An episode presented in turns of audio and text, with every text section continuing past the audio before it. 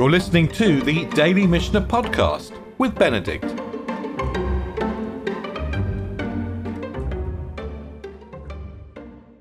We left off last week on the question that, that we, on a hint of tikkun olam, of a of a takana, of an ordination, an ordinance which the Bet Din made in order to sort something out, in order to make the world better. And by the way, tikkun olam in the la- in the time of the, the Mishnah certainly is really restricted to places where the halacha is clearly going wrong.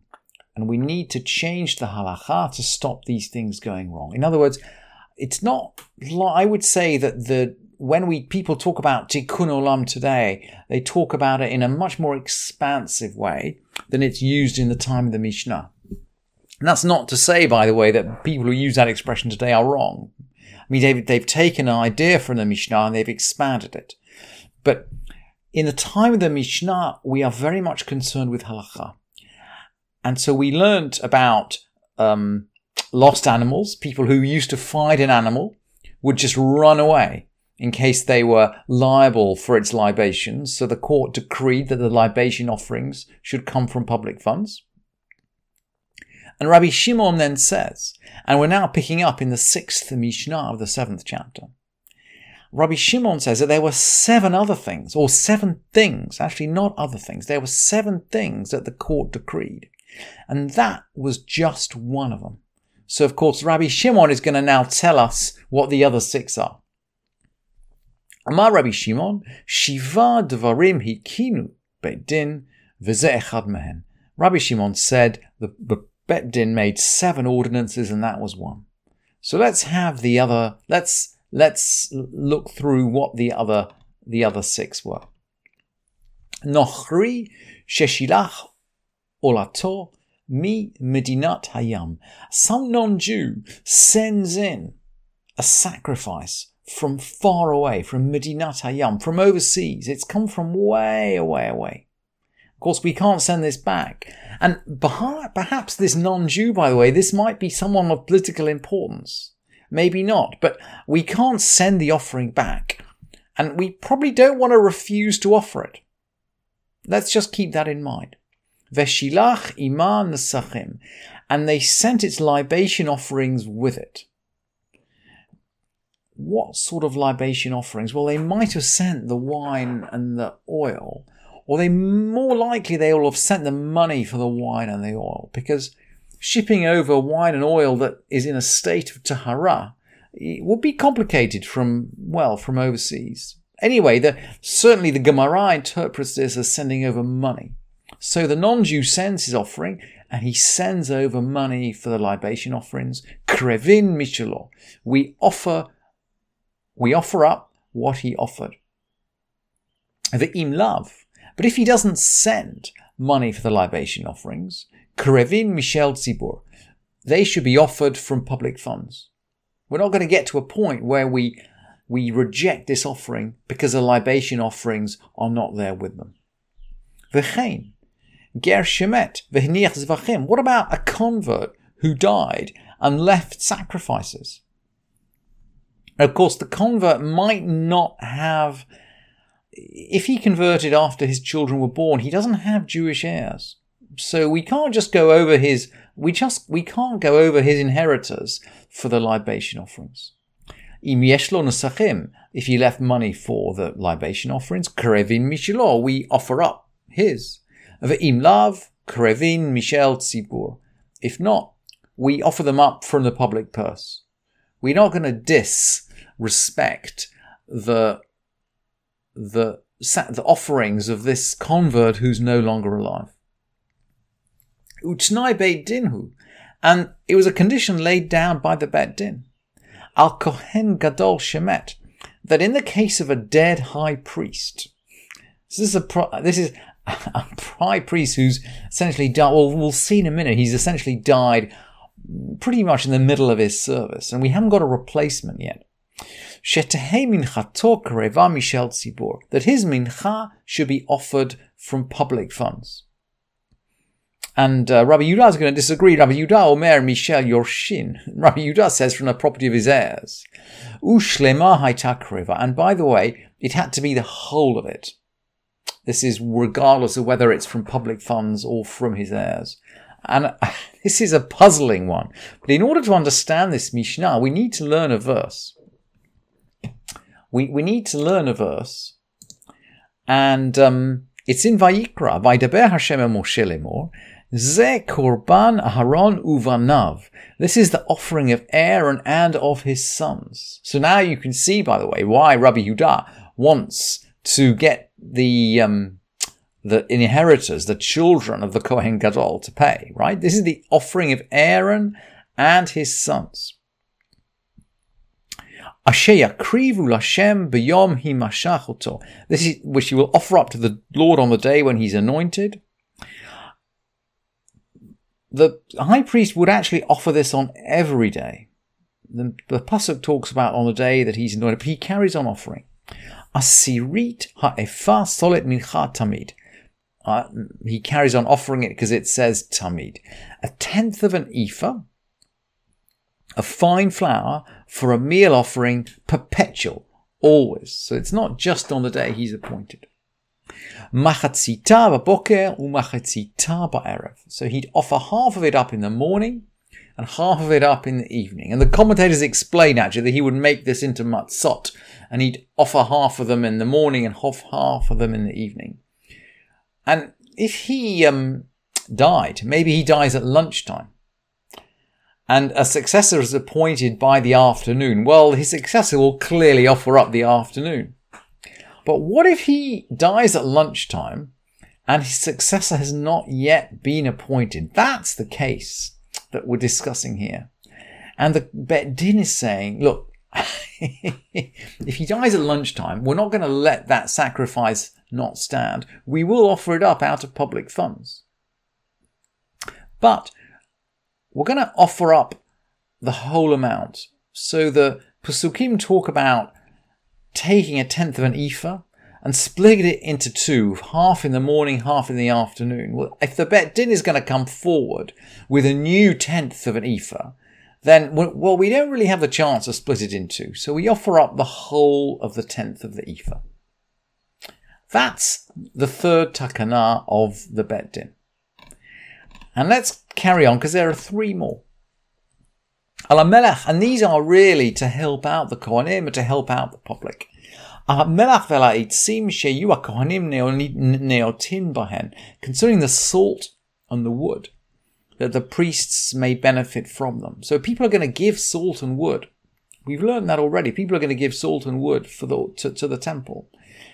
The priests clearly are going to eat the meat that's been sacrificed, that's been burnt with that wood and that's been salted with that salt. Well, are clearly the priests are allowed to eat the meat, but are they allowed to benefit from the salt and the wood? Well, the Bet Din makes a, a, a takana. Yes, they are. Obviously, they can't use it for their personal purposes, but to the extent that it's been used to salt and to fire the sacrifices, they can benefit from it. Now, the next one's a bit broader. Ve'ala para shelo yihu mu'alim ba efra. And concerning the heifer, that's, that using its ashes is not considered sacri- sacrilege. So the ashes of the red heifer are liberally distributed because anyone who comes in contact with a dead body can have some of this stuff sprinkled on them. And I mean, the commentators talk about an anxiety that people will, you know, take the ashes and try and use them for healing. Because you can imagine uh, the ashes of the heifer are a sort of antidote to to death. I mean, who's become tameh from contact with a dead body? It's someone who's had a dead body in their tent. So it's someone whose close relative has died. That's the kind of person that is sprinkled with the ashes of the red heifer. And it seems to be, by the way, some kind of soap. The red heifer was a, a, a, special breed of cow that seems to have a very high fat content. So the ashes seem to be, it seems to be some kind of soapy substance. By the time you mix the, mix the ashes in water, it's some kind of soapy substance and you'll sprinkle, it's sprinkled on you, you rub your face with it and then you are eligible, and then you take a bath and you're eligible to come back in the community. It's a bit like a precursor of our Shiva, that you had to do this for seven days before you came back in the community. It made you want to take a bath, basically. It made you want to renew yourself before you came to the community. So that anyway, the everybody does this. Everyone who comes into contact with death does this.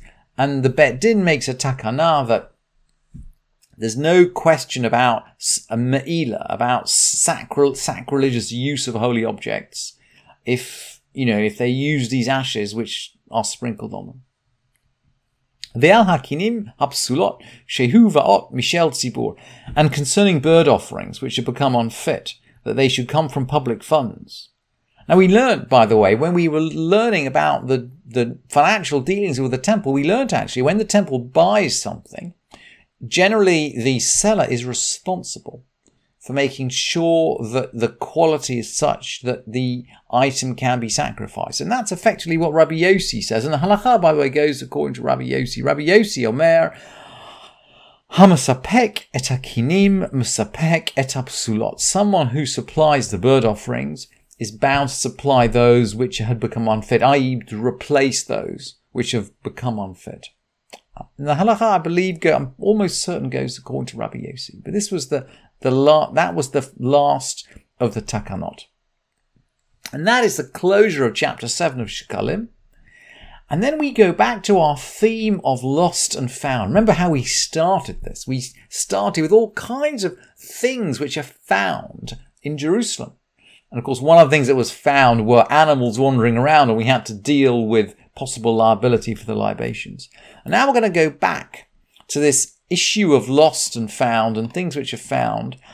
But we're going to, we're, well, we'll see that the Mishnah surprises us. Kol harukin hamnin sa'im Yerushalayim. Any spit, any spit found in Jerusalem, Tuhorin, is clean.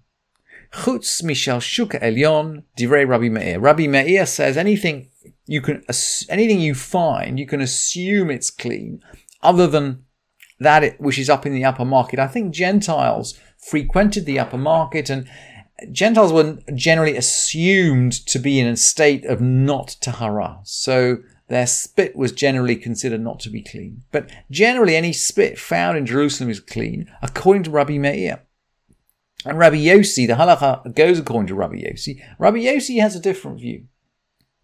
Rabbi Yossi Omer, Bishayir Motashana, in ordinary days of the year, regular days of the year, Sheba Emtsa Tmeim Uvish Veshe Bat Stadin Toren. If you find the spit in the middle of the road, it's tameh. Because most people walking up and down on the middle of the road. So if there's some, if there's a zav, if there's someone who's got an emission, if there's someone who's ritually impure, then his spit is going to be in the middle of the road. It'll be where most people are found.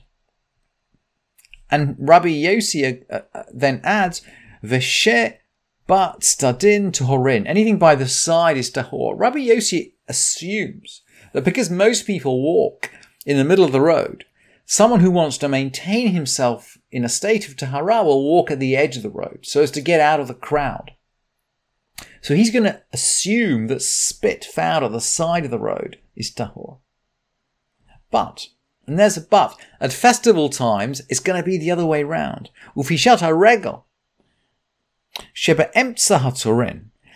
If at festival times, at festival times, the, the Jerusalem is flooded with pilgrims and they've come for the festival and they've come to maintain themselves in a state of Tahara. So it's assumed that effectively they're the majority. So what is in the middle of the road is clean. Stadintima in, and anything on the edge is unclean. So at that time of year, you assume that someone who's not tahor is going to walk at the side of the road so as not to, um, not to make tameh the pilgrims who are here for the festival, who are there for the festival. Shemi pnei shehen tum'im mistalkin l'stadin, because those who are unclean are few in numbers and they just walk at the side of the road. So Rabbi Yossi is essentially saying, look, and we've seen this theme come through with things which are found that we go according to the majority. And by the way, we assume some kind of social cohesion, some kind of consideration that people have for one another in Jerusalem, particularly at the time of the Foot Festival.